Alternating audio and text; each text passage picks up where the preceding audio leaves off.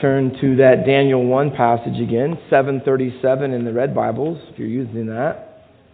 When I was growing up in college, they said the biggest three questions that any person has to answer in their life is Who am I? Why am I here? And where am I going? I think there's one that precedes all of those. In fact, I think if you don't answer the one that precedes all those, you might, in fact, you will get all the other ones wrong. And that is Who is God? The problem with people who don't know the Lord today is they don't connect the God identity question, who is God, to the self identity question, who am I? And that's not surprising because they're not even begin to expect that they know God or believe in God per se, even. But what about believers? The problem with some believers, and perhaps even some of us here today, is that we don't keep those two together. See, we know that the God identity and the self identity question goes together, but too often we are very good at wanting the God identity question so that when we die we go to heaven, we are His, we know that we're His children. But on a daily basis, the self identity question is often disconnected from it. And that's why we get what I call cultural Christians. Christians who claim to serve the God of heaven with their lips, but the gods of the earth with their lives. Daniel chapter 1, in fact, the entire first half of the book, the narrative part of it, is asking us the question how do we keep those two together as real Christians on a daily basis? How does who God is define and impact who I am? And we decided or unpacked last week that God is in control of everything. And in verses 2, 9, and 17, the verb is repeated, and the Lord gave, and God gave, and the Lord. So He is sovereign, who He is. He is a sovereign God in control, and you need to know that if you're going to live a pro God life in an anti God world, you're going to have to know who God is, that He's in control, not your boss, not your spouse, not the government, but God. Nebuchadnezzar may be in charge in Babylon, but God is in control and charge of Nebuchadnezzar. Knowing that, though, there's always going to be, and you're going to see it in the text for the very first time, there's always going to be a conflict. A conflict between, and I call it a tale of two cities. From the very outset of the story in Daniel in chapter 1, they were taken from Jerusalem, where God and the temple and everything was, and now they're in Babylon, in a place where their God is no longer welcome. In fact, Babylonian gods, who are not gods at all, rule and reign, so to speak. And there's this tension. This tension about how to be in Babylon when your heart is in Jerusalem. Now, let me just tell you up front today if there is no conflict in your life, if you think and call yourself a Christian, but there isn't really any conflict between you and Babylon, can I say? Then there's a problem. Because here's what the Bible says about our spirituality we are spiritually located in Christ, or in this case, in Jerusalem. But physically, we are located, or geographically, in Babylon. And can I tell you, if both of those realities are true in your life, it will always, listen, always, to one degree or another, produce a conflict. So I'm talking this morning to Christians who find themselves in both of those places. You find yourself in Jerusalem, i.e., in Christ, but at the same time, you are in Babylon.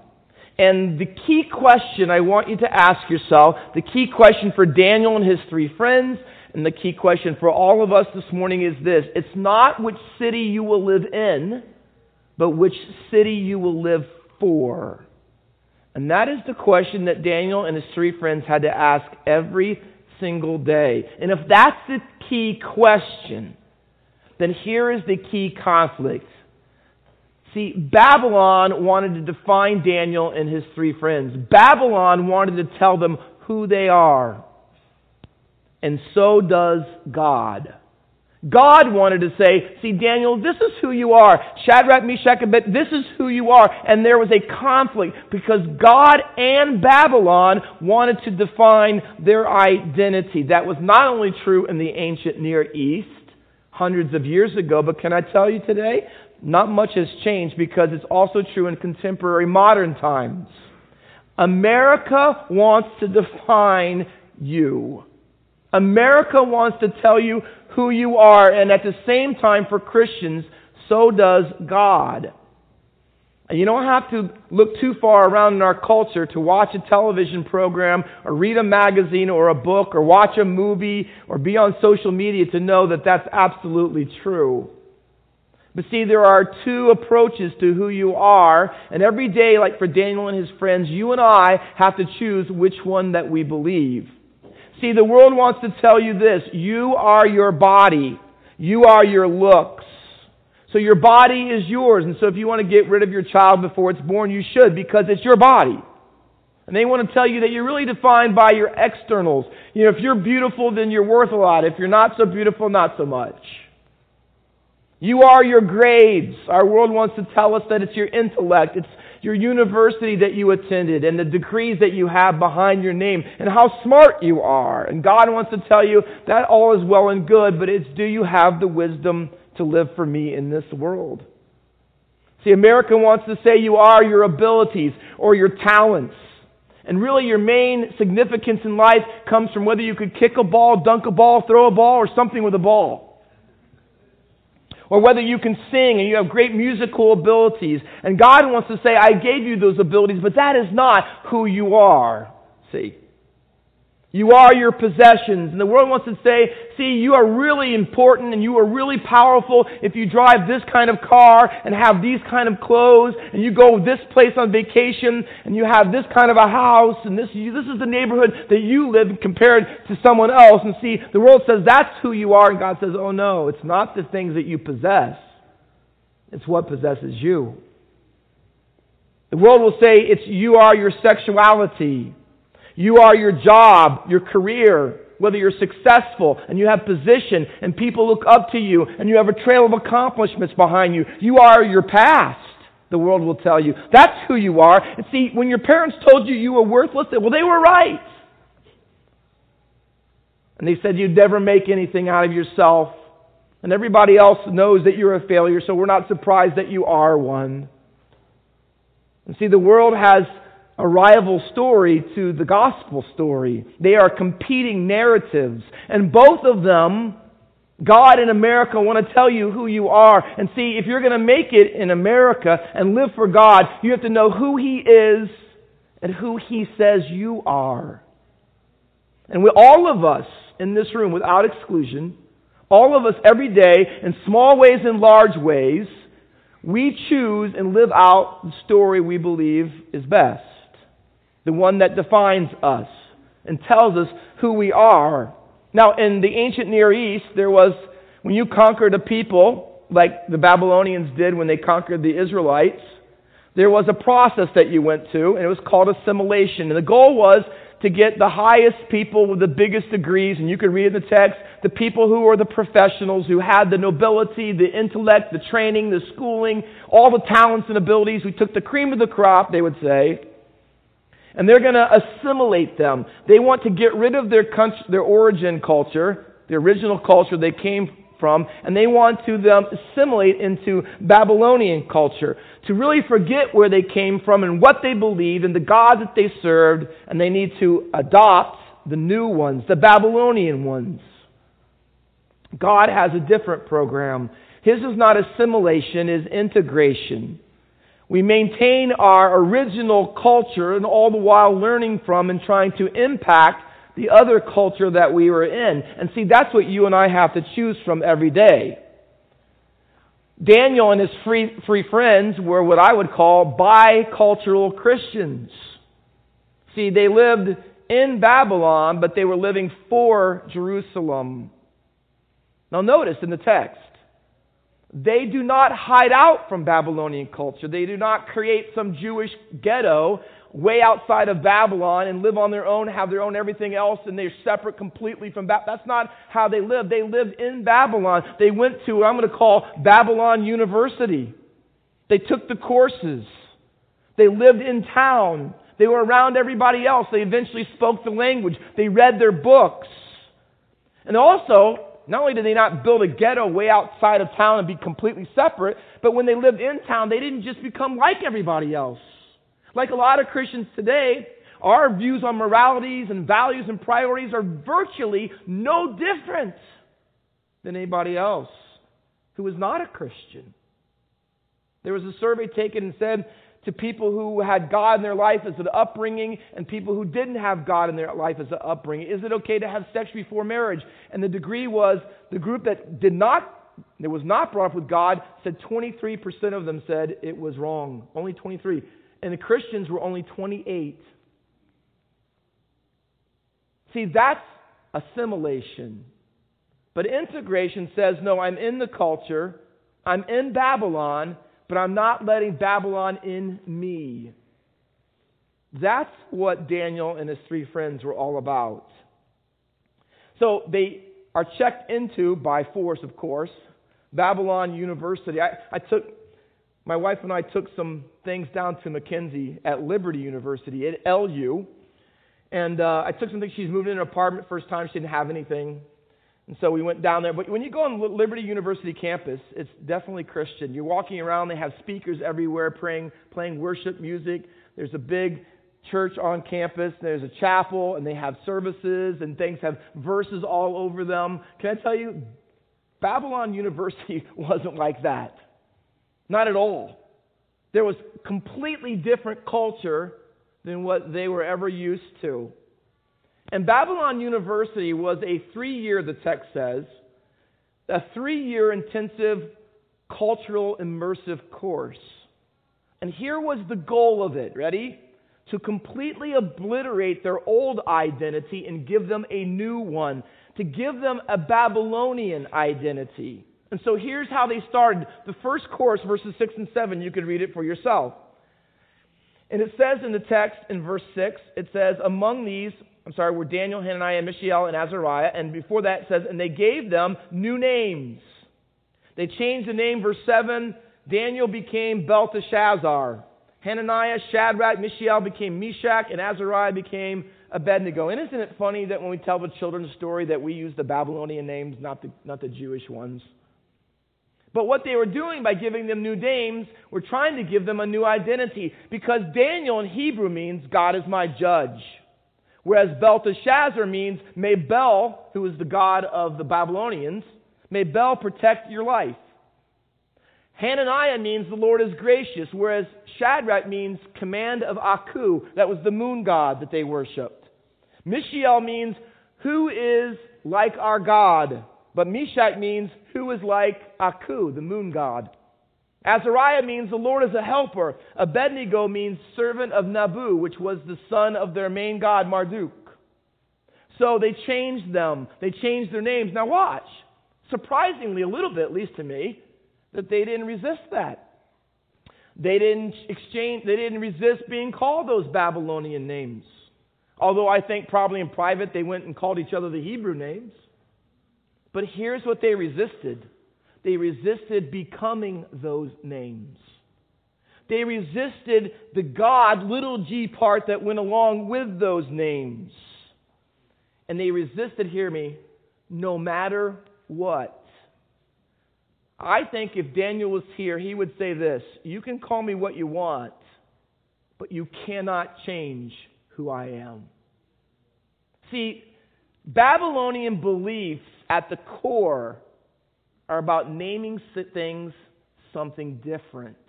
If you have your Bible, please hold. I want to show you a passage in Genesis chapter 11. The land of Shinar, which Daniel 1 says they were taken captive to, Babylon, is the place where Babel or Babylon originated. Originally, it was the Tower of Babel when they tried to build a ziggurat to the heavens so they could say that they were gods. And the Bible says in Genesis chapter 11 and verse 4 that these people had made a brick pyramid or ziggurat to the heavens. And it says, verse 4, God says, Then they said, I'm sorry, the Babylonians at that time said, Come, let us build ourselves a city and a tower with its top in the heavens. Underline it. And let us make a name for ourselves. See that? Let us make a name for ourselves. We define who we are. We have the authority. We're going to take God's name. Now, in contrast to the people around the Tower of Babel, the earliest original Babylonians, as it were, there is Abraham, follower of God. The Babylonians say this we'll make a name for ourselves. But look at chapter 12 and verse 2. God tells Abraham to leave his country, to leave his family, to leave all the foreign fake gods he had behind. And here's what God says You leave that behind, and I'll make a great nation. I'll make of you a great nation. I will bless you. I'll circle it. And I will make your name great. There's the choice. See, Babylonian people who don't know God, they make their name great. But followers of God, Abraham, they let God make their name great. You know why? Because there's a big difference. And who will get to name you? So let me ask you who names you? Who gets to name you? Who has the authority in your life? See, in the Bible, when you name something, you have authority over it. God named Adam and Eve because he created them. Adam named the animals because God gave him authority over them. Parents in the Bible name their children because children ought to obey their parents because they're their God given authority. Jesus named the demons. What is your name? He says Legion. You know why? Because Jesus had authority over the demons. He renamed the disciples. You are now, you were Simon, now you're Peter. Saul became Paul. Abram became Abraham. Why? Because God has authority. And in the end of time in Revelation, the Bible says that when you get to heaven, God's going to rename you. He has another name for you. Why? Because He's over everyone. But the question is who names you now? God or Babylon? God or America? God or you? Who names your kids? Teenagers, who names you? Who's an authority in your life? I mean, really an authority in your life. See, there's a lot of labels like they were given, names that you can have in our day, and behind them oftentimes is a God. Now they're not real official names, but they are labels. And people could you could grow up and someone says, "Here's a label for you. You're an athlete," and behind that is they mean by that, then worship the God of sports. Give your whole life to it. Make it more important. Don't even go to church for it. Forget God. Even do everything you want on Sunday as if it's a Saturday, and just forget all about Him. See, they can call you athlete, but the truth is this: Will you be faithful to God and be called by His name? They could call you honor student, and education can be the God. And you're going to get this degree, and you're going to get this job, and you're going to make this much money, and you're going to have all these things behind you. And see, not because there's anything inherently or innately wrong with those things, but in our world they've become idolatrous for many. Successful, that's a label they'll give you because they want you to worship the God of money and materialism and having things, and that's going to be who you really are. They could label you beautiful because in our culture, sex is everything. And your looks and how skinny you are, how beautiful you are. They could call you executive because they want you to make an idol and a god out of your job and forget your marriage and don't spend time with your kids and work overtime because you've got to rise up and you've got to get as high as you can. You could say in shape or fit. It's another label. Billions of dollars are you there every year for workout places, for home gyms, and all that. Not because there's anything wrong with being in shape. The Lord knows I know I could use more of that. But in our culture, it has become of God, and we worship it, and we would soon, we would much sooner miss church than we would a chance that we need to work out. We'll get up early, stay up late, we'll cut back on our diets, but we won't be committed like that to God. See, you can call me what you want, Daniel says, but you can't change my identity. And in the first few verses, the Bible goes on to say not only did they try to change their language, I mean, their, their names, but they said, You're going to have to learn our language, you're going to read our books, you're going to go to our courses, and they inundated them and tried to overcome them with Babylonian values and morals and priorities. And if we were modernizing this and Fast forward to the 21st century, we could add this, and you'll watch our movies, and you'll look at our TV, and you'll listen to our music. And you know why that's important to realize it? Because what Babylon was doing was giving them a new worldview. They said, This is the lens by which I want you to see everything. And see, that's what happens in our culture. See, they said, Here's the internet, and here's all the things on social media, and here's the books and the movies and the magazines and the covers and all these things. And see, every time you pick it up, every time you read an article, every time you listen to a song, the world is giving you their view of life and everything in it. A worldview. And that's why the course wasn't three days or three weeks or three months, it was three years. Because the gradual assimilation was almost undetectable over time. And that's what happens in your life and mine and the life of our children. We allow Babylon University to tell us how to view life and how we view marriage and what a family really is. I was in the hotel staying there when we were at Mackenzie's at Liberty, and I was over the counter was a big TV and had CNN running those running head, headlines on it. And it said this the traditional definition of a nuclear family is holding us back. In other words, a mom and a dad with children, we need to discard that because it's holding us back from what we really should be. And that's the world. I mean, you can't even stand in the lobby checking in a hotel without seeing it. How we view sex and how we view gender and who you are, a man or a woman, what is right and wrong, what is true and false, all of it is up for grabs today in Babylon. All of it. And you don't think that impacts Christians? A Barna study said this 62% of Americans claim that they are deeply spiritual. But the question the survey asked was how does being deeply spiritual affect your decisions? 31% said this I make all my moral choices based on what feels right in the moment. 18% said I only make decisions in life based on what's best for me and I don't really consider anyone else. 16%, 16% said, I make moral decisions based on what the Bible says. 16%. Because the reality at the conclusion of the survey was this most Christians have non Christian worldviews. They don't view the world, sexuality, family, who they are, genders. Very few Christians view it differently than the world in which we live. And can I tell you this? That's a problem. You know why? Because if you're a Christian, your worldview is going to be tested.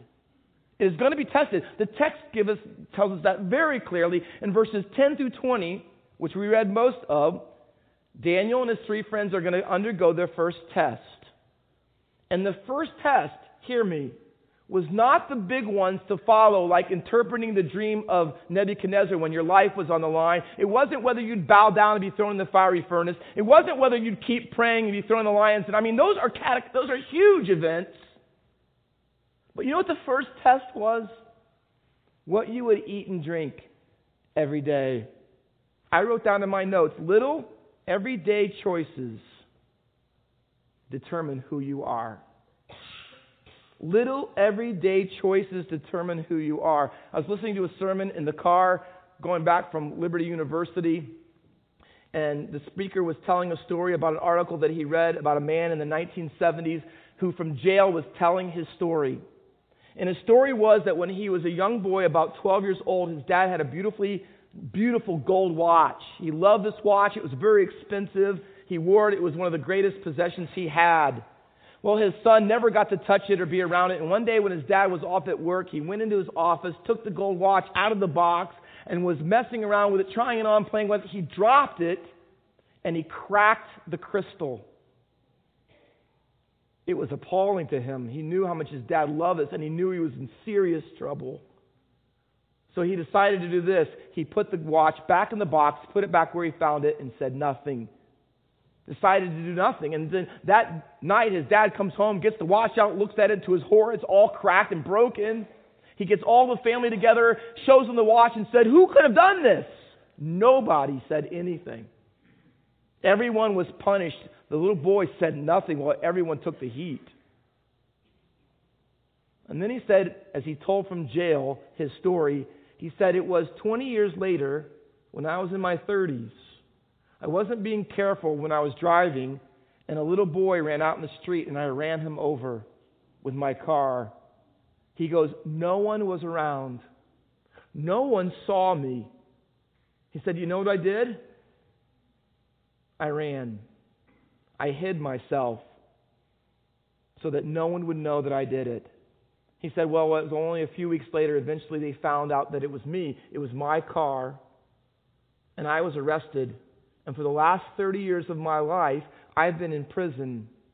And then he said this He goes, Because what I was as a child is what I was as an adult. And the reason I hit the child with the car and ran is because when I was a little boy with a little watch, that's how I chose to respond to life. And I thought about that and I said, you know what? It's the little things, isn't it? It's the little de- decisions and choices that we make that determine the direction and the flow of our character and who we are. Little everyday choices determine the big ones. And I got to tell you, I believe this one's first.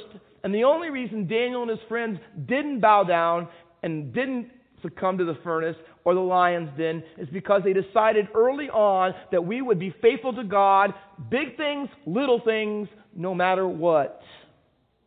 That's why it's important in your life. And by the way, that's why I think it says in Daniel 6, when he did face the lion's then you know what he did?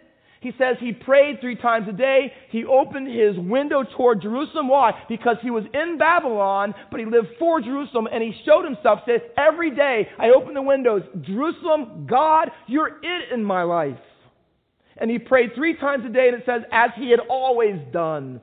See, it was the little things like reading your Bible, seeking God in prayer every day, not letting other things get in front of him, making him the most important thing in his life was something he did when there were no trials and there were no furnaces and there were no lions' dens. And when it came time for the big choices, he was ready. Why? Because every day, in little ways, Daniel and his three friends had made God ultimate. And that, by the way, is what verse 8 means. And Daniel resolved, New King James says, purpose in his heart. You and I do this dualistic view of your heart is, my head is one thing, my heart is the other. The Bible doesn't view it that way. The heart is the core of who you are. It's the center of who you are. It's what you really believe. And here's what Daniel says if you want to make it in Babylon, it starts on the inside. It starts on having a core, a heart that believes certain things, holds on things. Here's why because God is ultimate in your life. Not what other people think, think, not what the consequences of your choices are, but who God is. And he resolved, as a young man, in the smallest and littlest of things, that God would be ultimate in his life. See, you and your children, you will not live for God in Babylon unless that inside is true of you. But can I say, listen, listen, it's more than that. Four times in chapter 1, the Bible lists Daniel and all three of his friends' names and gr- lumps them together as a group. Can I tell you this? If you're going to live in Babylon in an anti God culture and live pro God, you are going to need friends that are going through the same thing. That's why we have small groups and not just Sunday school classes. You know why? Because you need to pray with people, talk with people, go to their house, share what's going on in your life. You need someone, and our teenagers included, who is going through this and say, Hey, I know what you're talking about. I faced that yesterday. Here's what I did. I blew it yesterday. I need your encouragement so I don't keep blowing it. See, that's why we have those small groups. And Daniel said, I won't eat the king's meat or the wine which he drank, because I'm resolved. See, when it came to the Babylonian buffet, Daniel and his three friends want to say this We're not eating or drinking your stuff. Now, it could be because of dietary laws in Leviticus they thought would dishonor God. It could be, some commentators say, because the meat and the wine was offered to pagan gods first and they didn't want to partake in that idolatry and that association. And those may be well and true, but I think the ultimate reason was this Daniel and his friends were looking for opportunities to say this We're in Babylon, but the true God is the God of the Bible. And we want to find ways that we can point to him and show that he is supreme, that he's the real true God, and we really do love him above all else. I'm reading a Bible, a book, I should say, in preparation for this series called The Daniel Dilemma by Chris Hodges. And he says that he was preparing to be a lawyer at Louisiana State University, that he was in the um, break room at his job, working on campus, and uh, reading his Bible. He decided he wanted to be conspicuously Christian, so he's reading his Bible and in the corner of the break room, drinking a cup of coffee. And he said, walked in a bunch of guys who knew him somewhat and were making fun of him for being a Christian. He was reading his Bible, they were joking about him, and then all of a sudden, behind them, a minute or two later, came this guy from the campus police, which he knew a little bit, and his name was Muhammad. He said he was a Middle Eastern guy and he was very big and muscular. And he walked in and he's immediately his presence is obvious. So, well, right away, Muhammad starts joking around and making fun of the Christian with their Bible. And then he said it was a minute or so later that Muhammad walked over him, over to him. I was reading his Bible, and he says to him, "You don't actually believe that stuff that you're reading, do you?" He says, "Yes, I do. I believe that it's the Word of God. I really do." He goes, "No, you don't," and he mocked him. He goes, "No, you don't." He goes, "When push comes to shove, you don't really believe it." He goes, "Oh no, you're absolutely wrong. I do." And then smack. He backhanded him across the face so hard that he fell off his stool, knocked his coffee off, and his Bible onto the floor. Well, he, he got up completely surprised and, not to say a little hurting. He picked up his Bible and he said, What is that for? He said, Well, because if you really believe everything in that book, then your next move is to turn your other cheek. And he said, Chris Hodges says, In my heart, what I wanted to do was either hit him, which would have been totally stupid because he would have killed me. He goes, or run. He goes, I didn't do either. You know why? He said, because I knew this was a test. So he stood up, put his Bible down, and he said, Go ahead, hit me again. And the guy said, No. He goes, You don't mean that. He goes, I do. Go ahead. So he hauled off with his real palm and hit him again to the floor. He recovered from that. He said he saw stars grabbed his Bible, sat back down in his chair, and started reading the Bible. He goes, For about a full minute, Muhammad stood over him, just staring at him. And then he pulled out the chair next to him and said, You're the first real Christian I've ever met in my life. He goes, I want you to tell me for the next hour what you believe and why you believe it because I'm interested. And it changed his life. A real Christian. Teenagers, when you go to school this fall and you're the only one who prays at lunch, maybe you bow down at your locker and say, God, here's my day. When you're the only one who doesn't go to the parties on the week, will see will they see that you're a real Christian? Not because you're odd different, but because you're God different. See, Daniel and his three friends worked within the Babylonian system, but they were different than the Babylonian system. They were markedly different. Not because they weren't in there, but because they were in Jerusalem and Jesus at the same time. See, singles, will people at your job and your work and when you're out, will they see that there's a difference in your lifestyle, that everyone else cusses? You don't say those words. They don't come out of your mouth every other time. See, you're different than they are.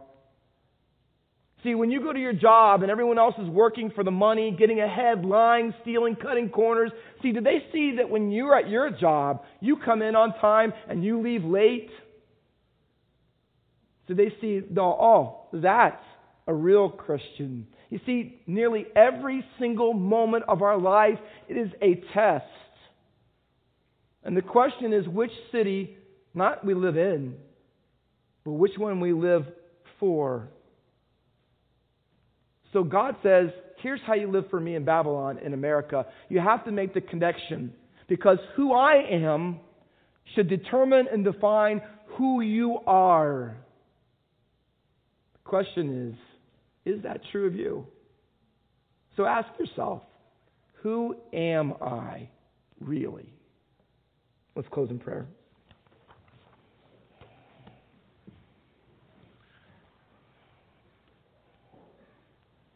In just a moment, we're going to close our service by singing hymn number 512. Jesus is all the world to me, all the world to me.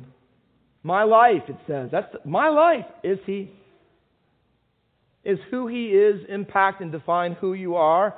Or when you step into your job, or step into your school, or step into being with your friends, or on the ball field, you're completely someone else.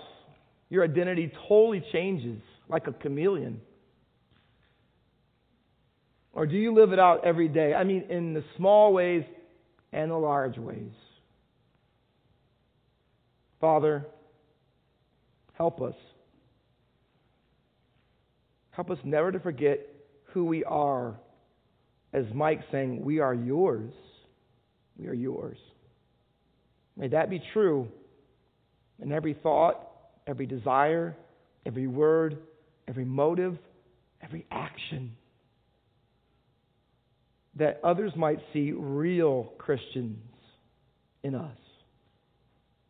And we'll thank you for that blessing in Jesus' name. Amen.